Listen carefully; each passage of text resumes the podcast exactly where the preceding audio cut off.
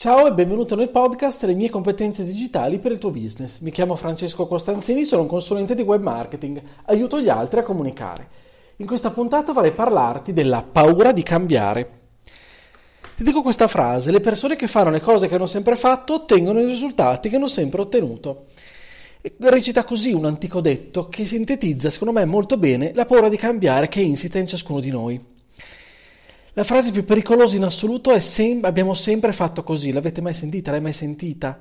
È un mantra molto frequente che sentiamo molto spesso quando subentra in qualcuno la logica del conservare le abitudini, che siano brutte, siano buone, in risposta a una presunta minaccia di cambiamento.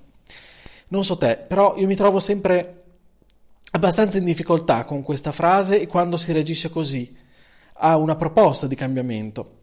Non significa nulla dire che fino a quel momento le cose sono sempre state fatte in un determinato modo, denota solamente una certa debolezza. Conservare le abitudini è sicuramente la strada più comoda che possiamo scegliere. Affrontare il cambiamento, scrive Rosaria Giammetta sul portale Qui Psicologia, vuol dire affrontare una sensazione di estraneità. Beh, è proprio vero, cambiare prospettiva è una forzatura a cui ci dobbiamo tante volte costringere. Restare nella nostra zona di comfort è la soluzione più semplice, però siamo sicuri che poi sia la soluzione migliore?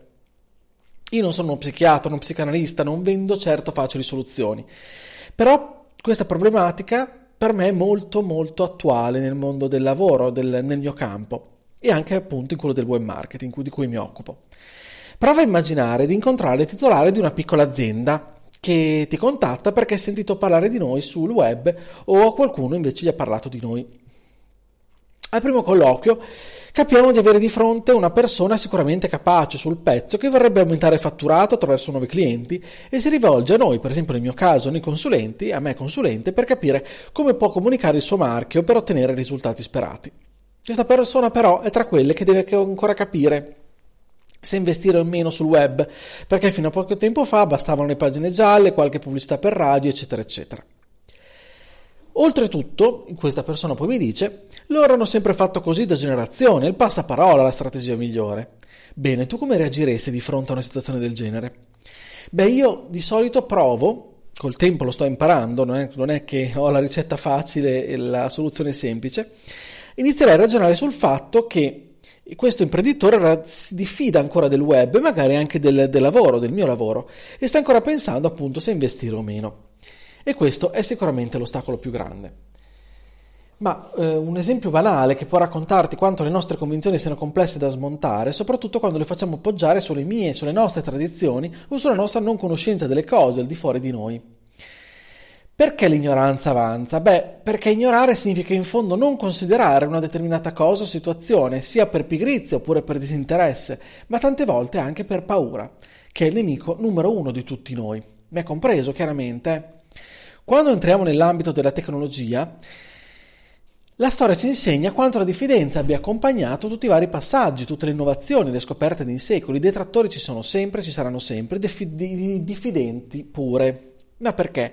Proprio perché il cambiamento spaventa. Le logiche legate ad esso portano queste persone a screditare gli altri per non modificare le loro abitudini e i propri pseudo privilegi. Ecco, arriviamo appunto alla strategia. Quello che ho sempre pensato è non dare adito al signor no e ai conservatori a tutti i costi. Non, fermar, non fermiamo la nostra fantasia, il nostro impegno e soprattutto il nostro entusiasmo di fronte a tutto questo. Certo, magari la nostra idea o prodotto o servizio comunque potrebbe risultare perfettibile, addirittura fallimentare, però penso sia importante non cedere al disfattismo e rifugiarci anche noi, poi nel tanto abbiamo sempre fatto così, continueremo a farlo. Probabilmente troveremo sulla strada, sulla nostra strada, chi è convinto di dover cambiare, ma che nei fatti poi rimane ancorato alle proprie convinzioni, è normale. Hai mai incontrato chi ci dà fiducia nell'immediato e poi con le sue richieste ci fa capire quanto in realtà non abbia capito nulla di come il cambiamento debba, debba avvenire? E così anche il suo modo di pensare e operare debba modificarsi? magari pensava che fosse solo quello degli altri a doversi modificare. Sinceramente poi in questo, come in altri casi, incroceremo anche chi senza sapere nulla parla, parla, parla, non fa, non fa nulla, però parla.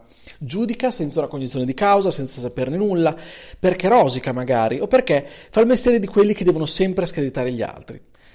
L'unica soluzione che ho avuto, vedi, fino adesso non te ne ho date, è solo cercare di ragionare, cercare di non convincere l'inconvincibile innanzitutto, ma di robustirci, di robustirci le spalle, di studiare tanto, di sperimentare e di dimostrare poi coi fatti che alla fine abbiamo ragione e che il cambiamento non è poi così tremendo.